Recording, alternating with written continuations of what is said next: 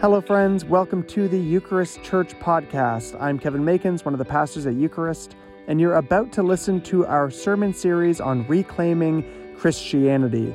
We are going to be engaging this for a number of months as we try to find a more Christ like way to be Christians. You are welcome to join us any Wednesday night. We meet at 8 p.m. on Zoom, and all the information is at eucharistchurch.ca, including how to join a breakout group if you'd like to be a part of a regular breakout group after the service.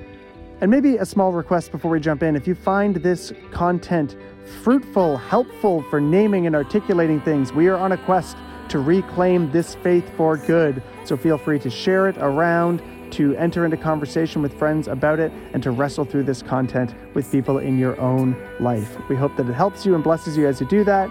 Grace and peace.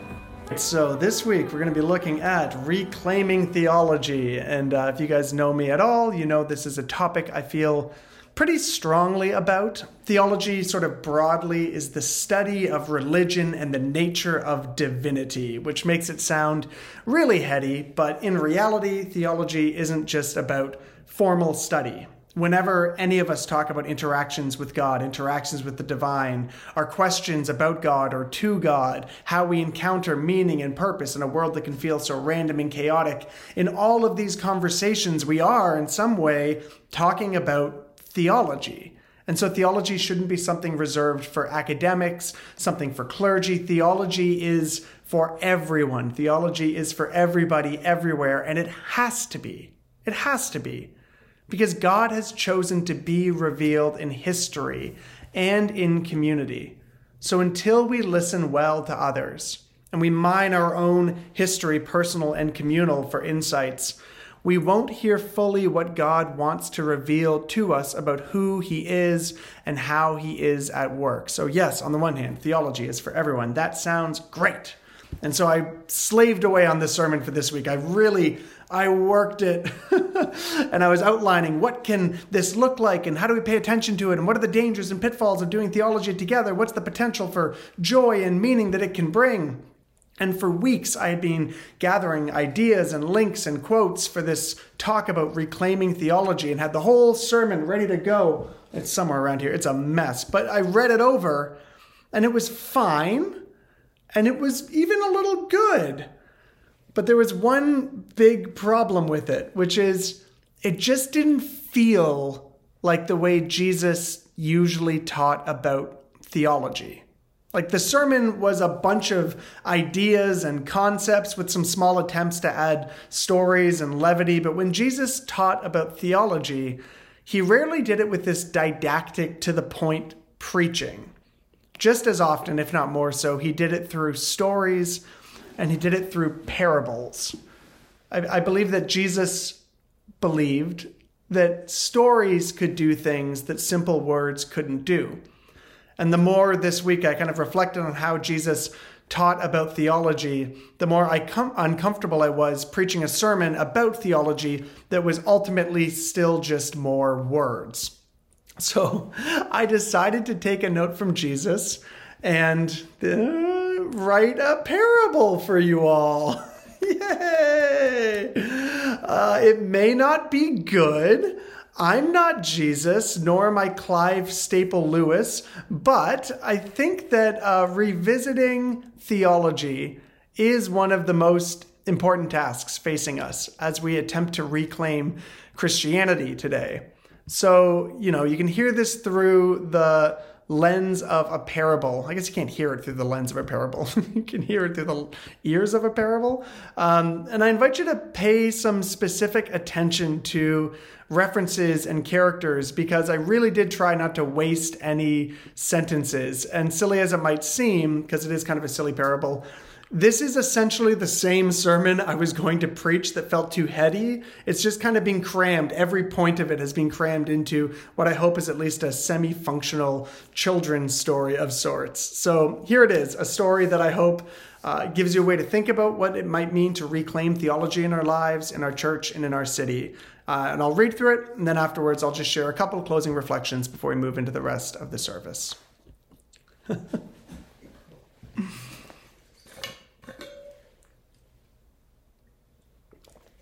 There once were three brothers who went to the beach with their mother. The oldest brother ran down to the water with buckets and shovels, insisting that he knew how to build the best sandcastle. He had spent a lot of time practicing in the sandbox at home and even took out a book from the library called Systematic Sandcastle Building.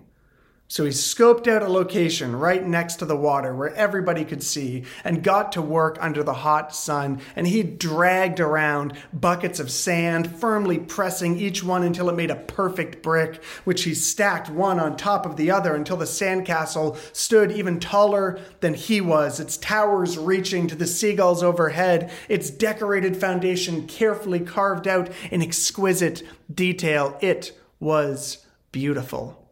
And finally, when the structure was complete, he adorned it with the beach's finest feathers and seashells before standing back to bask in the glory.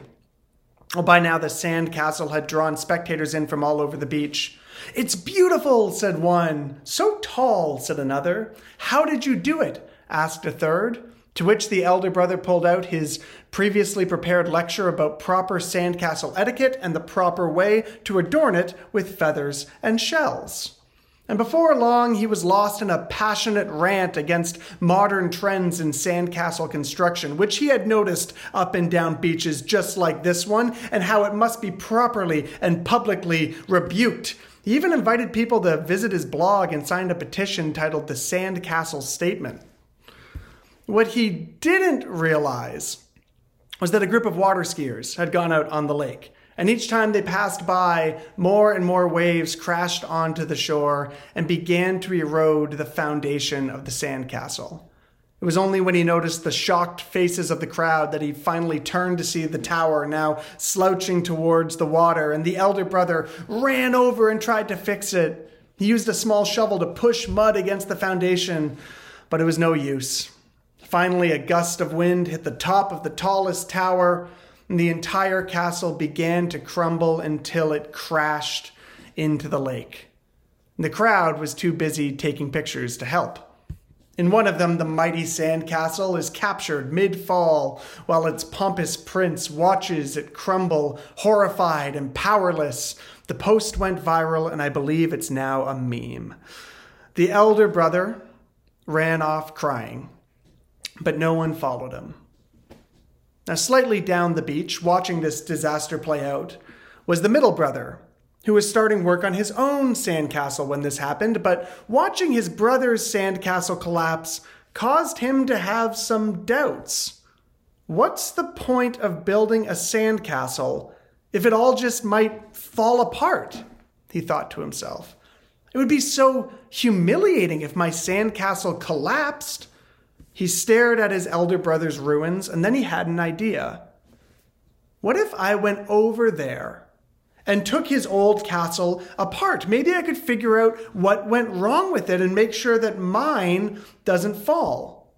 So the middle brother went over to the remains of the sandcastle and broke it all apart, piece by piece by piece, until it lay out before him in the clear light of day, and what he found surprised him. Despite how beautiful his brother's castle had looked, after taking it apart, he realized it was nothing special at all. There was no glory to it, no magic or beauty. It consisted of nothing but a few dirty feathers, some broken shell pieces, and a few dozen dispersed piles of mud. Ha! thought the younger brother. Now I see much more clearly than that ignorant brother of mine, he said, as he wrote in the journal he had brought to the beach because he was an introspective young man. Now I know that the problem with sandcastles isn't the building, but the sandcastle itself. Who first decided that it would be fun to give form to this dirt? These feathers are nasty. These shells are broken. And what's the point of building a sandcastle at all when surely there must be better things you could do at the beach? Before long, the brother had written out a lengthy treaty explaining why sandcastles were a relic of the past, soon to be replaced by more dignified beach activities. And if you really think about it, they're not much fun at all. Thesis complete, he sat for a few minutes, staring at the pile of dirt in front of him. He certainly didn't feel comfortable building a sandcastle of his own, but he didn't know what else to do. And now, as he was reflecting further, he started noticing that this beach was full of strange people doing strange things around him. Some of them had filled up an oversized balloon with oxygen and were bouncing it back and forth for no reason. How ridiculous! Another man was attempting to eat all dressed chips surrounded by sand on a windy beach. How illogical! None of this is magical, none of this made sense, and none of it is interesting.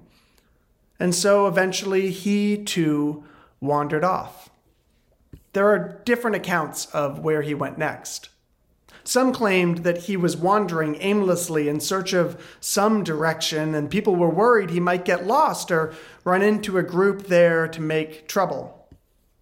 Others said he walked around educating other kids on the troubling history of sandcastle building.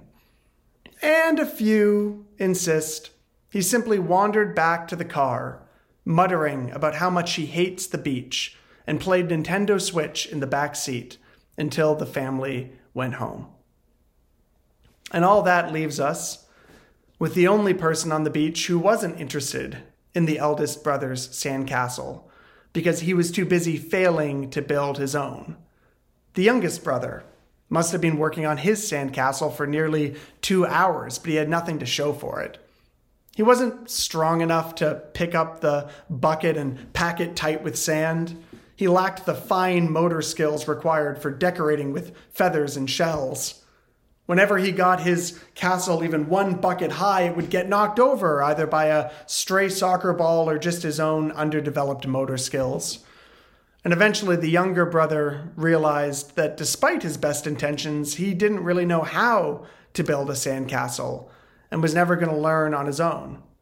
So he went to his mother and asked for help.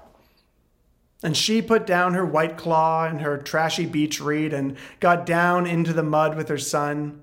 She started to show him the best ways to build sand bricks, how to make sure the tower was balanced. But then she gave him the best insight of all.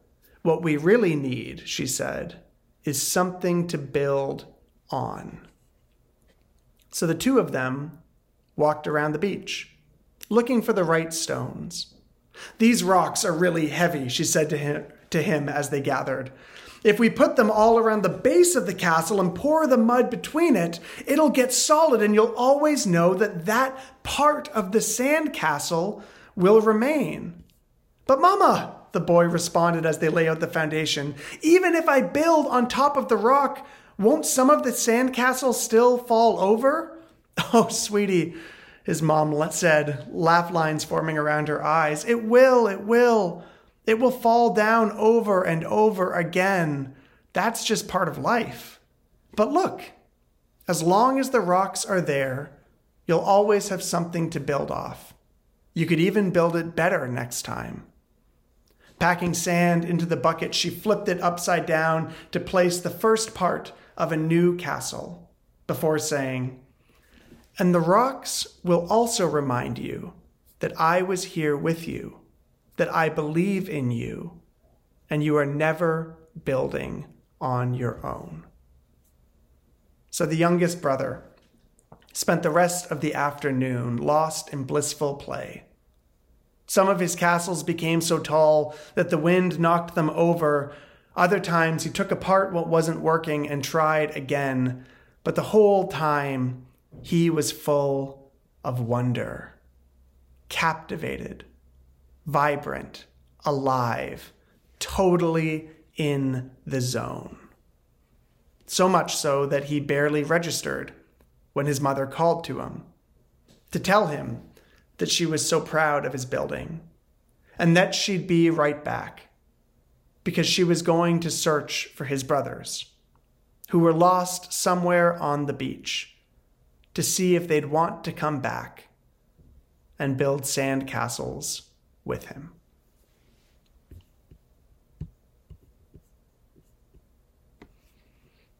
Okay, so Jesus quality, it may not be, but uh, hopefully, this maybe not so subtle parable gives you something to reflect on as you think about theology, fundamentalism, deconstruction, and what it looks like to reclaim theology as something that can guide us, that can help us make meaning out of our suffering, that can ultimately give us a soulful foundation on which to build our lives. Uh, I noticed that when we asked questions about theology last Sunday, lots of people shared that when they were younger, they felt like they were given theology as a whole package, something that they either had to receive entirely or reject entirely. But I really hope this parable helps you rethink some of that. Without getting too explainy about the story, the one thing that I might want to point out is the idea that some parts of our sandcastles are more important than others. Jesus told a parable that was much shorter than mine because he was better at it about a man who built a house on a rock and a man who built house on the sand. And the material and the design is a lot less valuable than what they build on. And later on in the New Testament, Christ is called the cornerstone of the family of God. Both of these statements lead me to believe that when it comes to theology, we should see it less as a whole package and more so in two parts. There's the part of theology that we contribute, and there's the parts that we build on. So believe me when I say, I understand why it's so important to take the thing apart, to re examine it, to see how we got here. My wisdom on this would be that after walking dozens and dozens of people through that process, you also have to have something you can rest on at the bottom. You have to have something bigger than you, something you didn't create, something you didn't figure out, something that you don't earn, but you receive as true. Otherwise, you're at risk of becoming bitter and jaded and tired. You're at risk of being taken away by unhealthy ideologies and groups, or maybe worse, simply amusing yourself to death because there's certainly enough to entertain you. Social media algorithms and popular opinion would be thrilled for you to use this theology question as an opportunity to go on another quest of self discovery where you pick out your ideal foundations for life. But the world around us and the algorithms and all of that's going to pressure you to stop short of any real transformation. My read would be our cultural narratives around us prefer things that are surface level, individualistic, and freely chosen like any other product. Our culture is uniquely, uniquely individualistic, consumeristic, and shallow. But that is not what Christ points us to, and neither is the best of church tradition. Our foundation must be bigger than us, something we receive and submit ourselves to. For what it's worth, I would suggest the foundation of your life has to be something that's the opposite of those three values of our culture. Meaning it might have to be communal and traditional and deep. I have so much more to say about this, and I would, you know, love to talk with anyone if anyone wants to talk about it, but I'm going to leave it there because what's the point of telling a parable if afterwards I just preach a whole other sermon? So I'm done. I'm done. That's my two cents. And uh, as you wrestle with that story and as you wrestle with this yourself, may the peace of Christ guide you as you look for a foundation worth building your life on. May that foundation give you something you can put your trust in and may the act of building itself give you purpose.